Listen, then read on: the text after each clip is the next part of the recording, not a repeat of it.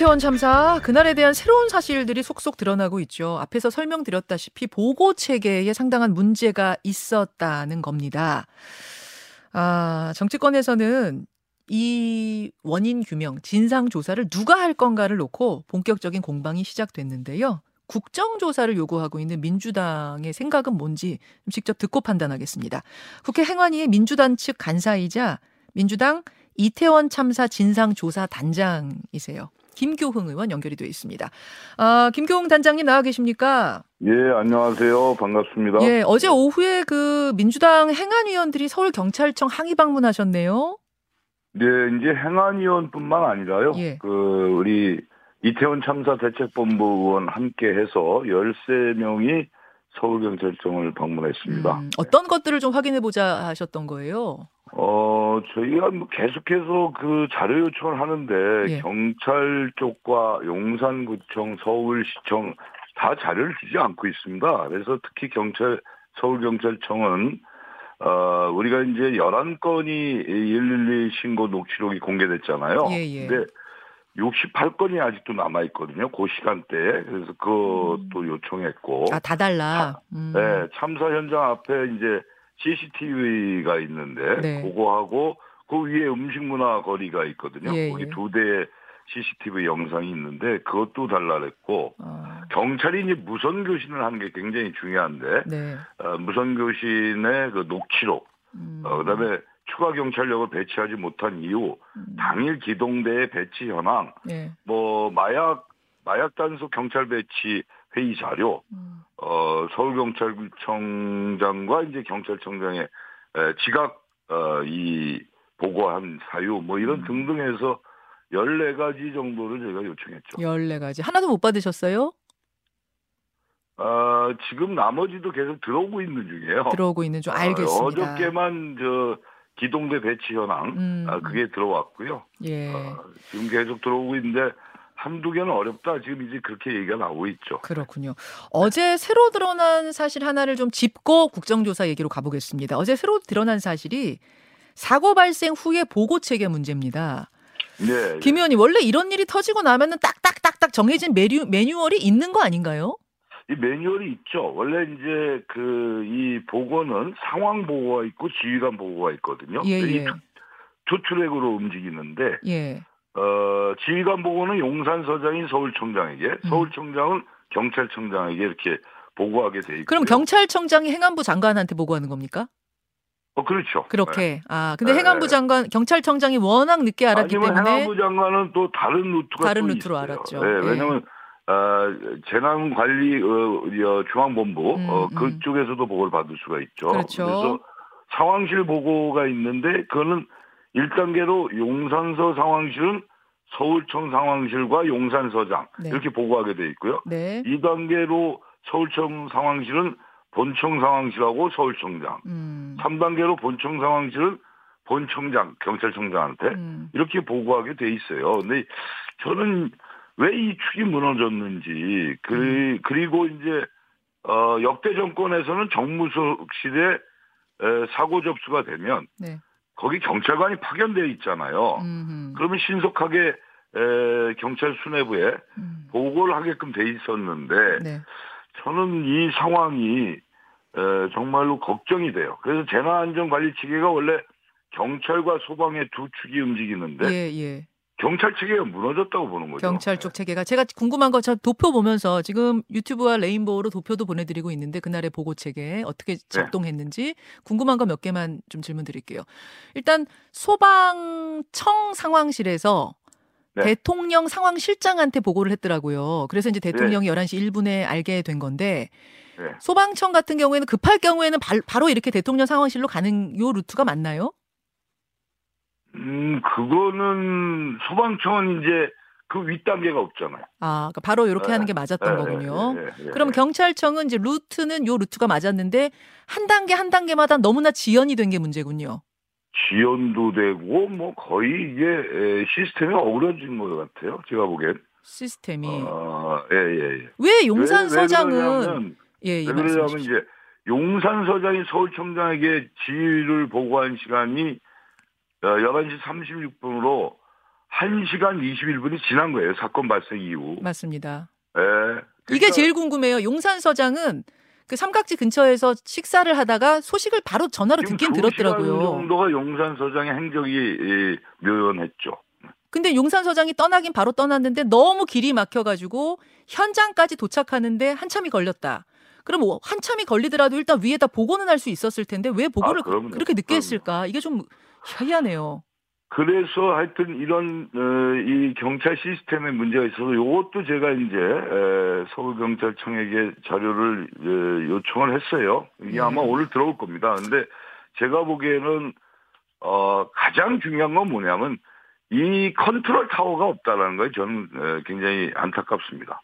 컨트롤 아, 이- 타워. 에, 이태원 할로윈데이 축제에는 컨트롤 타워가 없었다. 음, 저 용산구청장도 제 역할을 못했고 음, 이 서- 용산서장, 서울경찰청장 다 제 역할을 못한 거예요.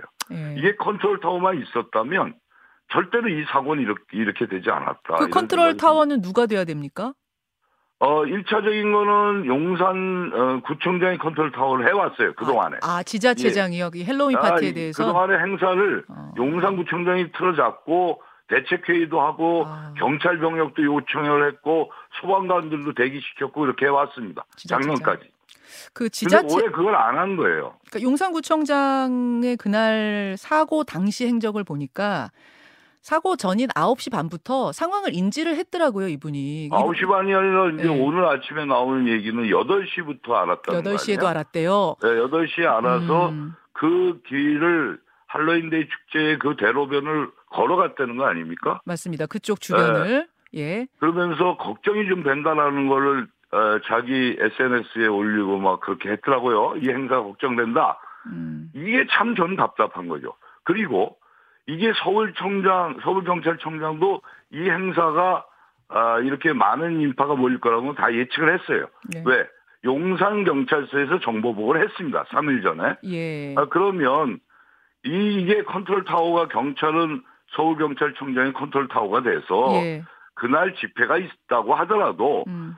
집회가 집회에 기동대가 아, 대기하는 경우도 있었고 음. 집회 시위 예고가 없는데 두 개 기동대가 그날 있는 데도 있었어요. 음. 그럼 이거를 음. 본인의 판단에 의해서 조정을 해서 어, 경찰 기동대를 어, 투입시킬 수가 충분히 있었다. 바로 그 부분인데요. 집회 네. 때문에 기동대가 갔었던 건 맞지만 집회가 8시 반쯤에 끝나고 그 8시에 근처에서 끝났다는 거예요. 대기하고 8시. 있는 기동대가 있었다면서요. 아, 그럼요. 그럼 대기 대- 중인 대기- 사람들 빨리빨리 사고 전에 못했으면 사고 그 한참 전에 못했으면 사고 직전이라도 좀 움직였어야 되는 건 아닌가. 뭔데 맞습니다. 아쉬워요. 저녁 8시부터 녹사평역 인근에 서울청 소속 제11 기동대가 대기하고 있었습니다. 그럼 그 판단 아. 못한 건 누굽니까 결국?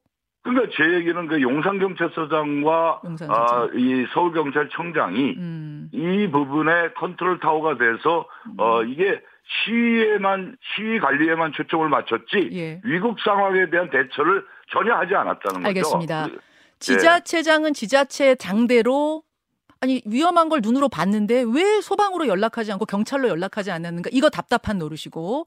근데 네. 단톡방에는 그분이 또 올리셨대요. 이거 위험한 것 같다고. 그 네, 예. 저 권영세 장관과 함께 있는 단톡방에 올렸다고 하던데 그러면 네. 거기만 올릴 것이 아니라 좀 다른 데로 움직이셨어야 되는 게 아닌가라는 아쉬움이 남고 경찰은 또 경찰대로 인지를 했으면 더 기민하게 기동대도 옮기고 움직였어야 되는 게 아닌가 이 아쉬움이 들고 그런 거네요. 아 그러니까 이게 이제 대기하는 기동대도 있었고 예. 또 서초 같은 경우에는 두 개 중대가 시위 예고가 없었어도 예. 있었어요. 두 개 중대나. 음. 그러니까 이게 컨트롤 타워가 제대로 판단을 해서 이 위급 상황에 대해서 대처를 했다면 무슨 뭐 경찰 병력이 시위 때문에 분산돼서 그랬다 전혀 그렇지 않습니다. 자, 자, 하여튼 피- 풀어야 할 미스터리가 한두 가지가 아닌데 지금 경찰은 특수본부를 꾸려서 이 의혹들 수사하고 있습니다. 굉장히 발빠르게 여덟 곳 압수수색하고 이러고 있는데 근데 민주당은 특수본 수사로는 안 된다. 국정조사 하자. 이런 입장을 내셨네요. 이게 저희가 이제 지금 오늘 저 어, 얘기도 그렇지만 예. 예, 이게 사실은 그 에, 저희가 국회에서 자료 요구를 해도 전혀 오질 않고요. 또 어, 상인들이 경찰 배치를 자제 요청했다고 하면서 인근 상인에게 책임을 묻는 게 또 있고 또 경찰의 이런 지금처럼 부실 대응 정황이 있는데 이게 어, 수사 대상인 사람들이 에, 수사를 지금 하고 있는 격이 돼버렸어요. 그래도 특수본을 따로 꾸리면 좀 중립적으로 수사할 수 있는 건 아, 닌가요 어떻습니까? 어, 그, 그, 그건 이제 경찰청장이 어, 본인이 읍참 마속의 심정으로 어. 뼈 아프게 꾸리겠다 이렇게 해서 어, 꾸린 거죠. 예, 예. 근데 어, 그건 그거대로 이제 나갈 수 있지만 어, 어찌됐든 본질적인 거는 이거에 대해서 어, 공정하고 객관적으로 어, 진상규명을 해주는 것이 어, 우리 유가족이나 어, 우리 국민들에게 대해서 진정한 추모가 되지 않겠는가 저는 그런 생각이 있어서 음. 이걸 좀 어, 객관적으로 하려면 어, 한 단계 더 나가서 어, 국정조사로 가서 객관화시킬 필요가 있다. 저는 그렇게 생각하고 있는 거죠. 자, 여기에 대해서, 대해서 이제 국민의힘의 입장은 어, 물론 네. 국정조사 요구서 본 다음에 판단하겠다는 원내대표 입장도 있습니다만, 네 그렇습니다. 예. 어, 반대쪽 입장도 강합니다. 검수한박법만 아니었으면 검찰이 수사하면 되는 거였는데 민주당이 검수한박법 만들어서 검찰이 대형 참사 수사 못하게 막아놓고는 이럴 줄 몰랐는가? 이제 와서 경찰이 셀프 수사하면 안 된다고 하는 건 이건 기가 막히다. 어떻게 생각하세요? 그건 전혀 다른 얘기예요. 이 이것이 이, 검수완박하고 무슨 관계가 있어요?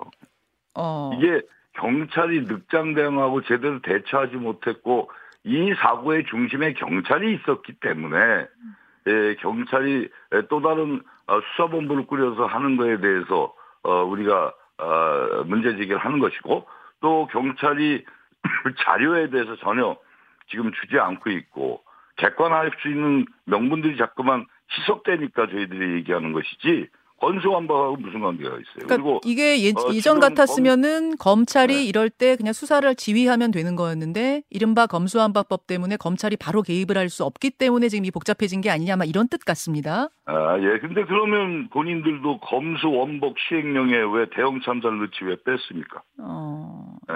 왜 뺐다고 생각하세요? 그건 저는 잘 모르죠. 그건 음, 네. 한동훈 장관이 알겠죠. 네. 음, 아, 뭐, 일, 알겠습니다. 예, 예. 알겠습니다. 자, 수사권이 없는 국정조사보다 수사권 가진 상설 특검은 또 어떻겠느냐, 요런 아이디어들도 나오던데 요건 어떻게 보세요? 음, 그걸 이제 한 단계 더 볼 수 있는 상황이에요, 특검은. 예, 뭐, 음. 그거는, 어, 그 상황을 봐서, 어, 이제, 진행이 돼야 된다고 저는 보고 있습니다. 아, 그러니까, 어, 전에도 왜 국정조사와 특검이 함께 했던 경우가 있잖아요. 예, 아, 예. 그래서 그거는 이제 국정조사를 어, 진행을 하면서, 예. 어, 그리고, 어, 특검도 함께 볼 필요가 있다. 근데 아. 이거는 이제 한동훈 장관이 얘기하는 특검이 아니고, 예. 어, 국회에서 어, 의결해서 국회에서 만든 특검이 돼야 되겠다. 좀 그렇게 생각하고 있습니다. 아, 요게 또 중요하네요. 그러니까 네, 예. 상설 특검은 법무부 장관 한동훈 장관이 주도하는 특검이 되는 건데 그거 말고 네. 국회 특, 특검을 말씀하시는 거라고요? 아 그렇습니다. 그왜 차이가 어, 왜, 왜 국회 특검 쪽으로 가야 돼? 그거 좀 더 오래 걸리잖아요. 국회 특검이면.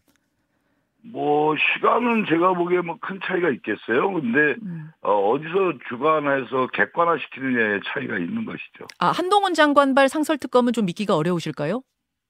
어 그거는 저희가 객관화시키기가 쉽지 않다고 볼 수도 있어요. 어. 왜냐하면 한동훈 장관이 얘기하는 특검은 결국은 이, 이 사건의 이 이태원 참사에 대해서 어, 윤석열 대통령의 방탄 특검이 될 수도 있다. 이런 그 의혹도 있을 수 있죠. 아 한동훈 장관이 대통령과 가까우니까 뭐, 못 믿겠다 쉽게 뭐, 말하면 그런 뜻이실까요? 아무래도 뭐 그런 거겠죠. 예, 예. 아, 알겠습니다. 이게 특검을 하더라도 좀 중립적이고 공정하게 할 필요가 있다 이런 뜻입니다. 예, 예. 네.